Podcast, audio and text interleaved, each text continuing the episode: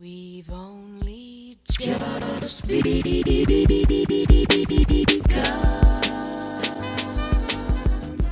Hello, beautiful people. Welcome back to Living Color Abroad. I'm your host, Angel Rodriguez. And on this episode, you'll be listening to Deirdre, who is living abroad in Bali, Indonesia. Now, Deidre is the founder of Black Travel Fest, which plans trips for people. She has traveled to over 60 countries, and she even has a masterclass on moving abroad. So, Deidre is going to discuss what it's like to live in Bali, live the island life. She talks a little bit about the Black expat community in Bali and what she has learned throughout her time in Bali. Hope you enjoy. This is A Living Color Abroad.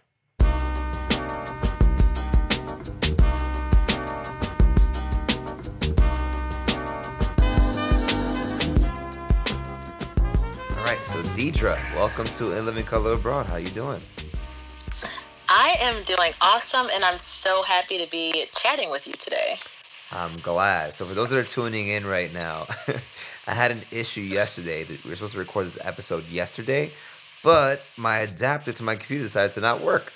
So we had to postpone it to the following day. And thankfully, I was able to find something here in Costa Rica that works. Uh-huh. And now here we are.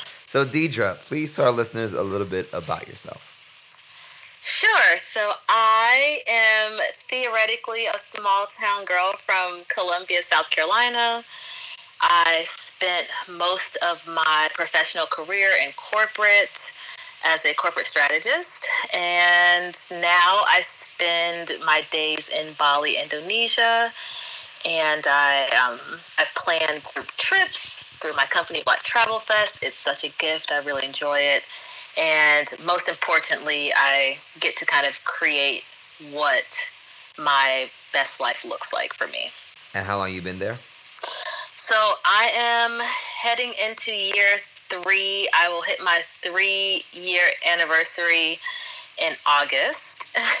Congrats. and um, it's been a great journey. And so, of course, everyone's wondering, I'm sure, why Bali? What's the story behind Bali? Okay, so it's interesting because I honestly don't feel like I chose Bali. I feel in a lot of ways like Bali chose me. So, um, just to give a little bit of like a backstory. So, I had just quit my corporate job. Um, this is like early, like January 2017. And I decided I wanted to take a do a tour of Southeast Asia. I went to Thailand, Cambodia, and it was meant to be Vietnam, but some of their like light visa issues, like I just didn't even want to get involved. So I wanted a place that had like visa free entry. And so Bali popped up on the radar. And so I decided to um, replace Vietnam with Bali.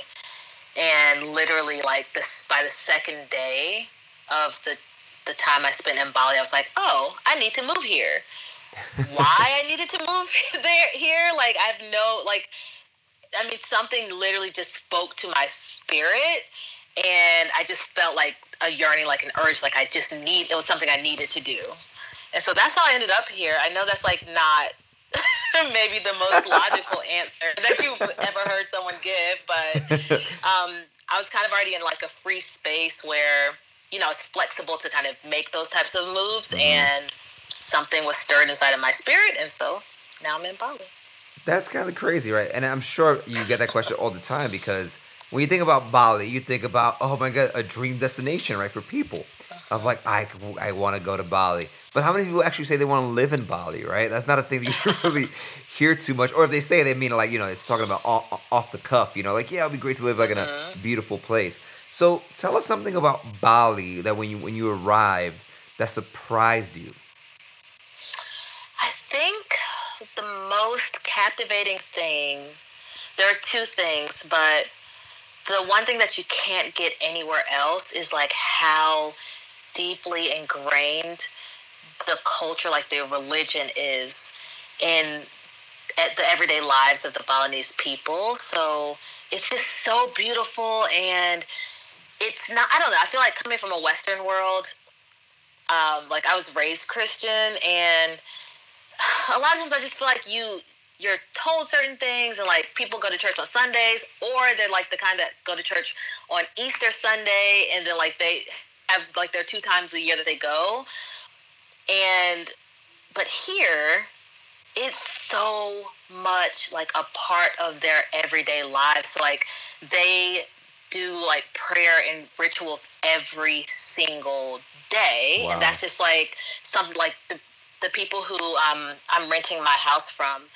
They come to the shrine in my house like every single day and like do the offering they do the prayer and then like when it's actually you know special religious um, times of the year there's huge processions and there's music and it's just like that's just how they live their lives. And i think like that's the most um, unique or, and the most captivating part about bali. And it actually is the only predominantly excuse me hindu island in indonesia. So you know indonesia is predominantly muslim. Mm. but Bali is like 95% Hindu, and it's like the last remaining Wow. Hindu island in Indonesia. So, like, I think that's the most captivating part. A very close second is um, just the presence of nature and like the jungles and the rice fields and the the beaches. Like, it's just so rich with beautiful views and ways to to get it outside. Got it. So let, let's go back a little bit, right? Before we we really Okay. dive deep into Bali. So you've been. I saw your profile, Instagram profile. You've been to 60 countries. Is that correct? yeah, a little bit more. Oh. I I try to only like really count every 18 months, so I'm not due to like try to tally it. Wow. So you've been to more than 60 countries. Yeah. Wow, that is. I mean, first of all, most people could go a lifetime without going to five countries, let alone Yeah. let alone 60 countries. Yeah. So, I mean, first of all, where did this love of traveling come from? Where did it start? Okay, so my travel. Okay, so I have two answers. So my travel journey kind of started with um, going to my grandfather's funeral in Nigeria. I was like 17, and it was really interesting because that was my first time being immersed in a truly like different culture. And it really just opened my eyes, like to be, you know, pretty young at the time. It opened my eyes to the fact, like, wow. I mean, one, these are my people because it's from my dad's side, but like, there are people living completely different lives from what I'm experiencing on a day to day basis. And I was like, from that moment, I was like, okay, I need to see more. I just need to see more. Um, and then I think it was basically like a year or two years later. So like I went to college and I did a study abroad in Paris. And that I think is kind of where like my adult travel journey started because while I was studying abroad, I visited so many countries in Europe. It was kind of like every weekend we were on a train or on like Ryanair flying to the next nearest country. So, um, yeah, I guess it kind of started really with my time spent in Paris. Wow, that's so. So going to your to your, you said your grandfather's funeral, correct? Mm-hmm. So going to yes. in, in, Nigeria, that the sense of like I don't know the world, right? Like there's people living completely different lives everywhere, right? Besides just Nigeria, but and you want to see those things. You want to like expose yourself and immerse yourself in those things. Is that kind of where, where we're getting at here? Yeah, Okay, got it. yeah, got it. that's that's very accurate. awesome, awesome. All right, so now let's go. Let's jump now into the timeline back to Bali. All right. So, what surprised you about Bali? You told me about the, the Hinduism, uh, the prac- practicing uh, their religion. What's something that you expected and like, ah, I knew this was gonna happen, or I knew this coming in? What was one of those things? Okay, let me think about that. Things that I expect. Oh yeah, okay, okay, for sure. I just feel like you're baiting me with this question. Like you're very clever. I'm not. I promise. but yeah, I felt like I kind of expected um, people to be like intrigued by me as an African American, as a black person. Mm. And like that was definitely true. Like I remember, so the first time I visited, I was doing the Southeast Asia tour with my sister. And like my sister loves attention, but I'm like really low key. like people wouldn't know that, but like I'm really low key. Like you don't really need to look at me unless I'm I have a message to share or something like that.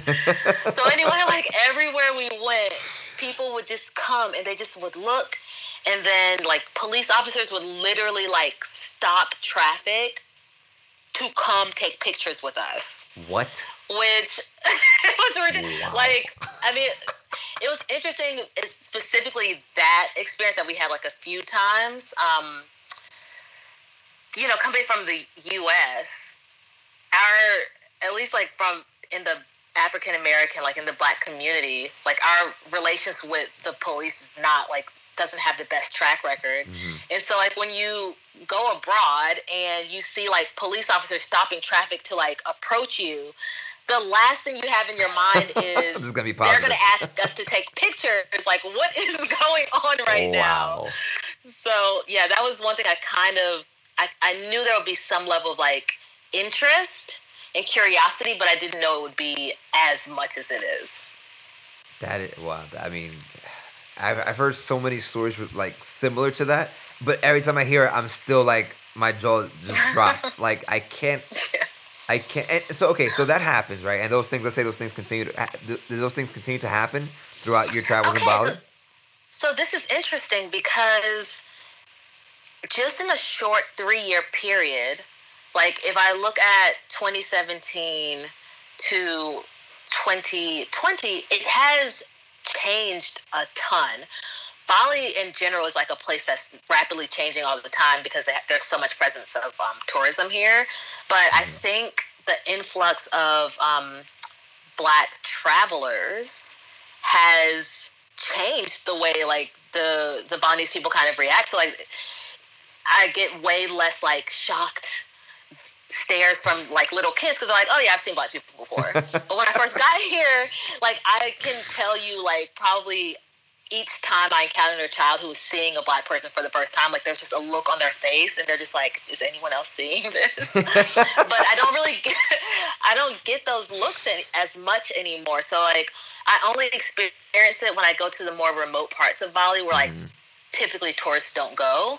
But there have been so many travelers of color, color like passing through the island now that it's kind of like common commonplace to, that's so that's now. so i mean first of all it's amazing to hear but so interesting that you've actually noticed that change of because there's more you know and and who knows i mean obviously this could be a whole nother conversation as far as like why has that happened why are there more travelers of color um, traveling to Bali because Bali is not cheap. I mean, it's far, very far away. Yeah, and it's not close. And it's, it's not close. It's not cheap. so you know that would deter any person, right? But and we're talking about like you know socioeconomic status. Most people that go to Bali or any place that's more expensive are usually white people. So to to have where you have people of color traveling to a place like a Bali, which is a dream destination for many people, right?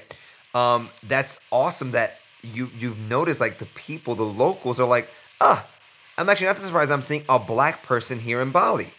Like yeah. it's becoming more commonplace. So that's really cool to hear that that's actually happening in a place like Bali that you know people talk about. And for people that are listening, there are people of color. It's like, hey, all right, I'm not gonna get stares all the time, maybe because there are people that like you know, Deidre living in Bali, and also there's more people uh-huh. of mm-hmm. color going to Bali. So that's really awesome to uh-huh. hear.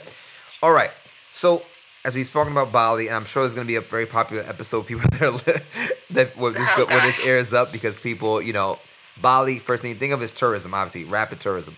So, mm-hmm.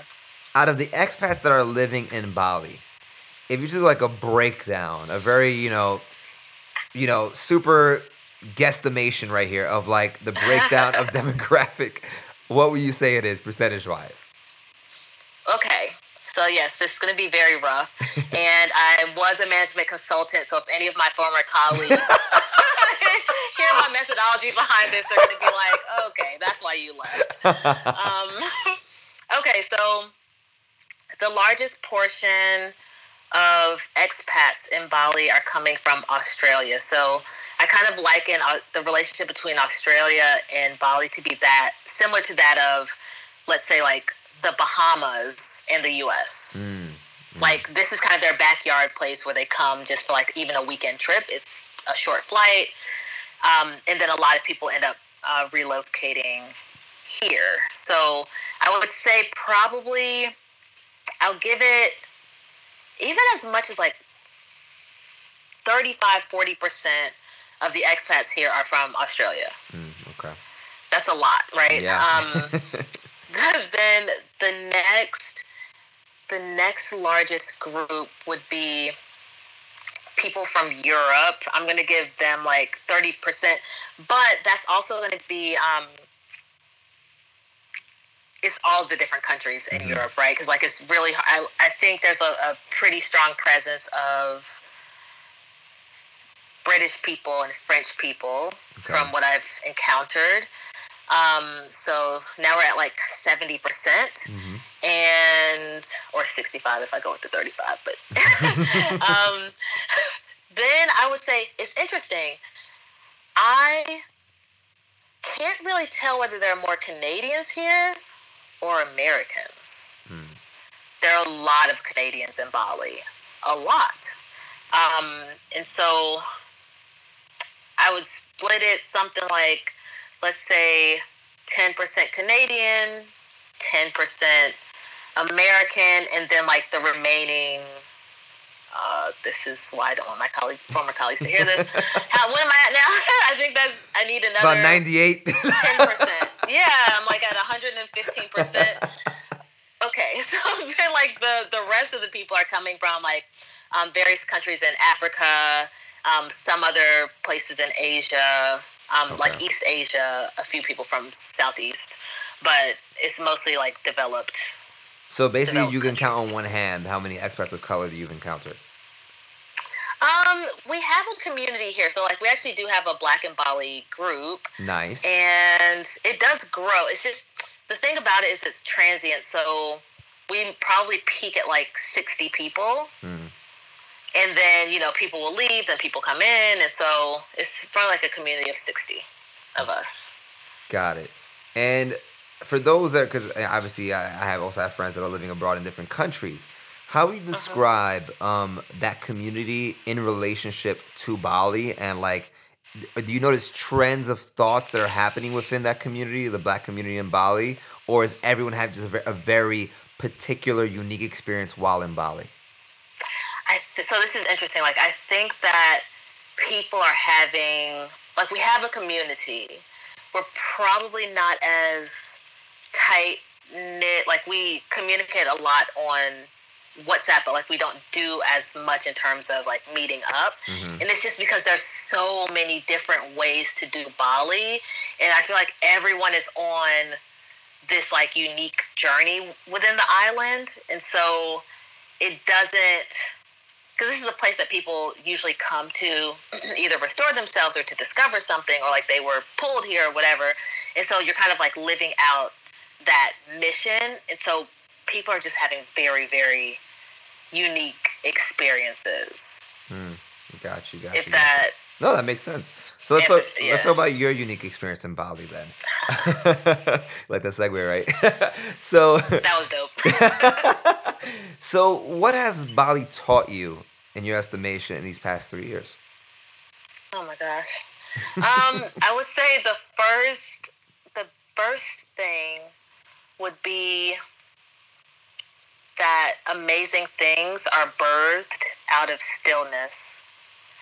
Mm. So I'm personally some like I am a reforming uh, type A personality where I'm like go go go like what's the next project? What's the next thing that I'm to do? Like what can I achieve next? What can I accomplish? And when I first got to Bali my only mission was to just be still. Not to try to make money not to try to like do all these things just to be still and listen to figure out what it is that I wanted and so, out of that time that I just took to explore the island and just kind of even explore myself, I, I mean, I learned a lot. But then also, my next big project came out of that time. Um, and then, so right now, with what we're kind of going through from a global perspective like everyone kind of needs to stay put and be still. Um, I'm in that that birthing process again of coming back to like, okay, so I've been doing X for the last um, couple of years, and I've really enjoyed that.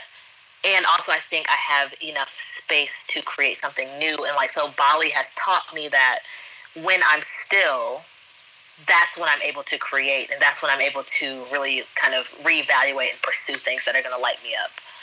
Um, mm. I would say another thing that has taught me, and I don't know if you've experienced this, but it's like very interesting. Like I'm, I'm realizing how much I don't need. Like I've lived in all kinds of different places. Like right now, I have a a one bedroom villa, and like my living space is outside, and it's beautiful, but it's simple mm. because I'm kind of like I'm a simple person. Like I'm probably more simple than I even realized when I was mm-hmm. living in the states. And so it's taught me like kind of how to be minimalist and not necessarily like have the need to to have more. So I actually every time I buy something, I displace something. So if I buy mm. a new mm. shirt, I'm getting rid of another shirt. Like I'm not just acquiring and like acquiring new things just like take up space. Yeah. Um and I can't, I definitely can't say that was the case before I moved here. Like I would just, you know, acquire new things, and I'm like, yeah. okay, I, well that still has a tag on it. Never wore it, but this new shirt, I, you know, I need that thing. So, yeah. Um, no, I definitely agree with you. yeah, I would say you. Those on, are the two biggest things. Yeah, I would say on that second one, I, I definitely agree with you. Uh, moving here to Costa Rica, and I wouldn't say it's because that's like the Costa Rican way. I think they definitely are more chill. It's still a Western country though. They do they do uh, mm-hmm. value a lot of uh, Western ideals here in Costa Rica. And oh, interesting. Yeah, and um, there I wouldn't say they're materialistic, but there's definitely sectors of the of the community I would say in, in more mm-hmm. like well off areas here where I'm where I'm at where it's definitely like materialistic.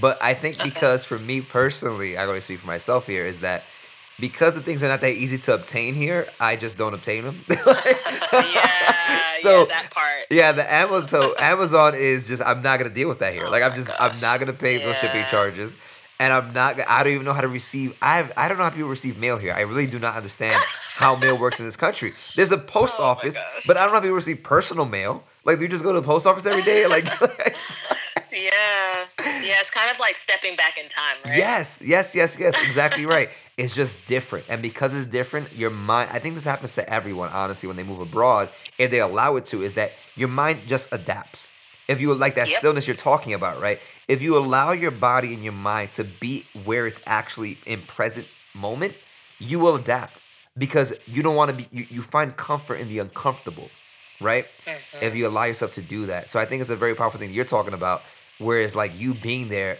you you you saw the stillness and the power in that stillness and I've honestly I've I've been around so much green now that I don't know what it's like to be without green. Yeah. It's a really yeah. Going back to New York York's gonna be a slap in the face. Yeah, yeah, yeah. And I still, you know, miss and love New York, but it's I'm like, wow. I love seeing these palm trees. Wow, I love seeing this mm-hmm. water. This it, all these things. It really like opens up. I don't know something inside of you that that it's this exposure. Right? I think it really is this exposure of living abroad for people like you and I, people of color, and people that are from the United States that we might not have experienced back home. Where now we're experiencing mm-hmm. now wherever we're living, and I think it's a very just powerful thing for people to experience if they choose to do so, right? But all right, right. so now we spoke about that. Um, as far as like what has taught you now, what has been something? Because again, Bali, beautiful place, obviously. What is something about Bali that you, you people should know? Is like, listen, this is not such a great thing about Bali. What would it be? Um, so this one makes me laugh, but like, okay, so in the U.S or even in the West, right? Like there's certain, um, how would I call it? Hospitality practices that are common, and so I'm. I want to be clear that Bali has, I think, like top five hospitality practices that I've seen in the world. Like all the countries I've been to, mm-hmm. they're so hospitable and so accommodating. But this is one thing that like drives a lot of people nuts when they first arrive and like it takes a bit of time to get ac- accustomed to. Mhm. Like when you go to a restaurant, if you order an appetizer, like it's two different things. Like if you order an appetizer and then you order like your main meal, you're going to get them both at the same time. oh my and like god. this is like this is it's such a small thing, but it's one of those things where like it can it can just kind of take you off the rails because you ordered an appetizer because you're hungry, of course. not really because you need extra food, but like now when it arrives with your main meal, it's too much food, right? Oh, like yeah. you need something to nibble on while you're making the meal, and then the meal comes, you digest a little bit, and like you will almost always get them at the same time. So now we've tried to get hip to the game. We'll be like, okay, so we want this, we want it first, arrive first, and like still 50% of the time you're gonna get both of them at the same time Wow. and that's just it's just is what it is. Like if you're at a um, a higher end place, that's more expensive, than they like kind of understand the concept more. Hmm. But like it just seems so silly. And the second thing is, you will not most of the time. All of the people at your table will never get served at the same time. So, like, if you order a pizza and like you or the other person orders a Ah. pasta, like, if the person who ordered the pizza gets the pizza first, either they need to start eating or their food's gonna be cold by the ti- time the Oh my God, is that long? yeah, so it's like they don't really do meal planning, so they just kind of say, okay, well, we got these orders. We put them in, like, we just started them whenever. Like, they don't really time it, right? So Mm.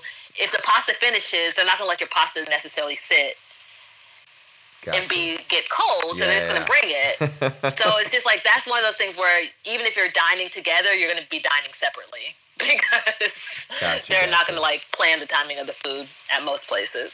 Those are silly things. Um, more frustrating things. I think I'm so adapted. Like if you had talked to me maybe in 2017, like maybe I'd have more juice for you, but So let's let's talk about let's talk about that that difference between year one and year three. What would you say is like the biggest change in Deidre from year one to year three? Okay.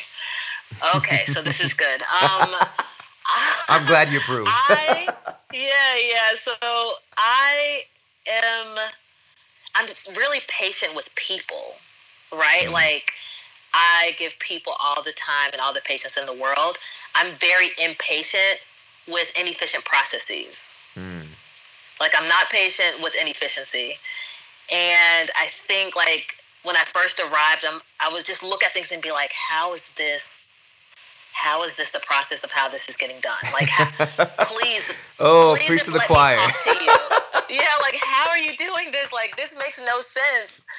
And like just trying to explain like why or even okay, so in, in the US, you know, we're like the kings and queens of have it your way. Uh huh.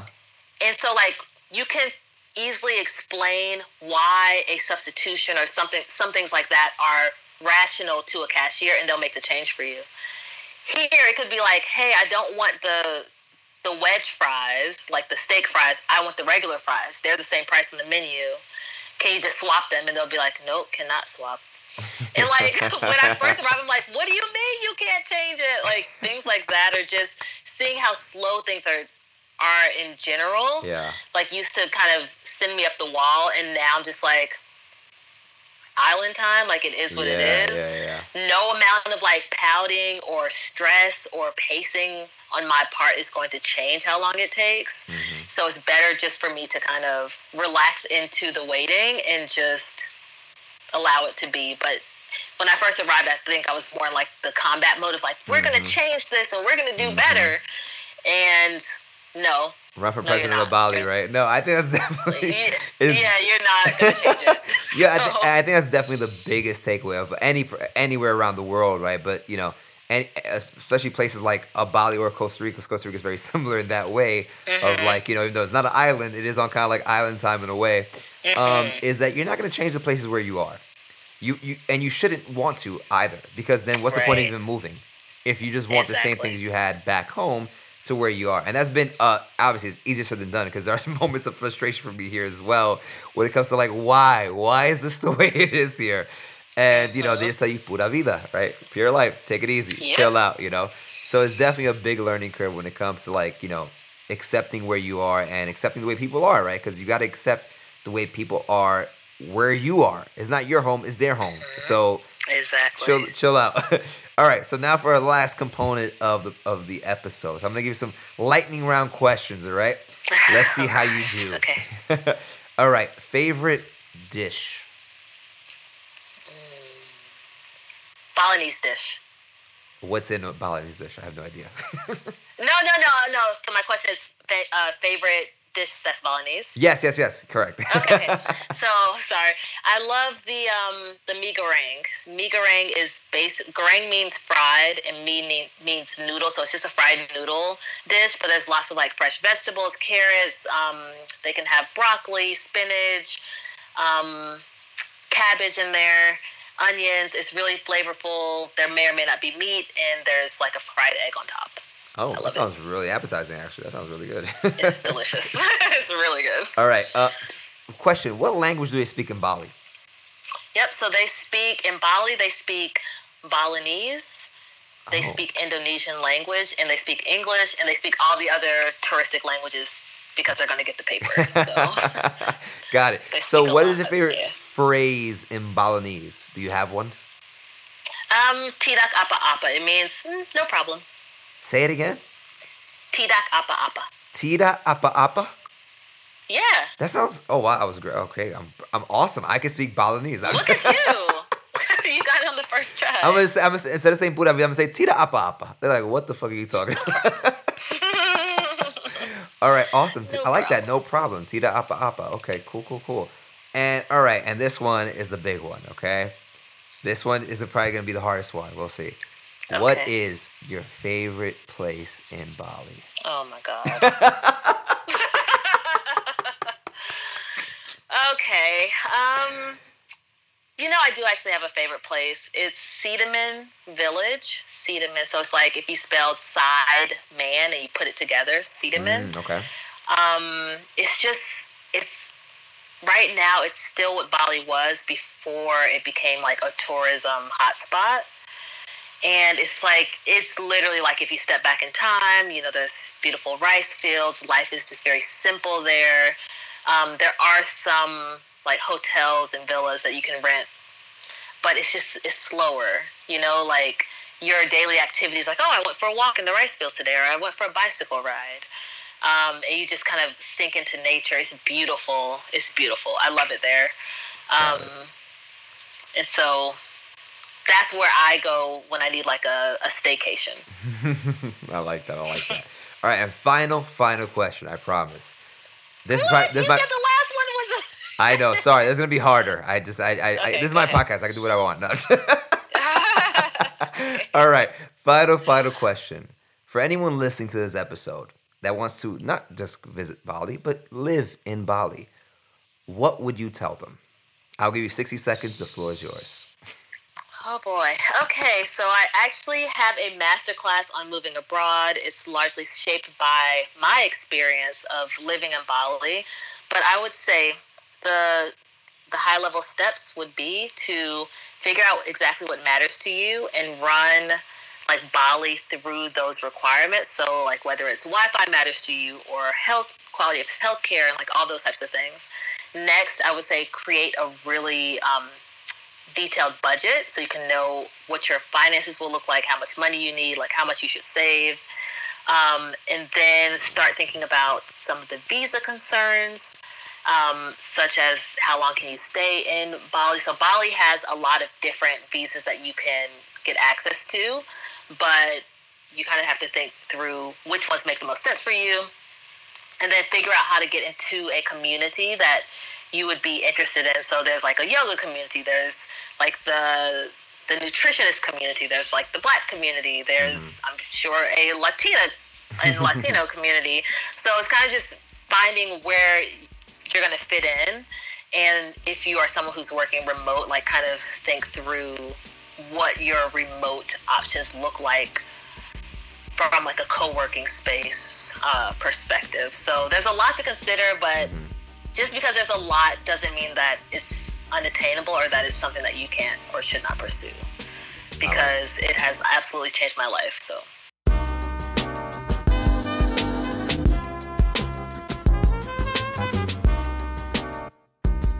I hope you enjoyed that episode with Deirdre. I really did. I really like how she spoke about like the stillness that she has learned about her time in Bali, and I can relate to that as you heard in the episode. It's uh, it's just very different, right? Especially if you come from like a big city or like any city, I should say, and you go to a place like you know Costa Rica or Bali. You know, it, it's not gonna be.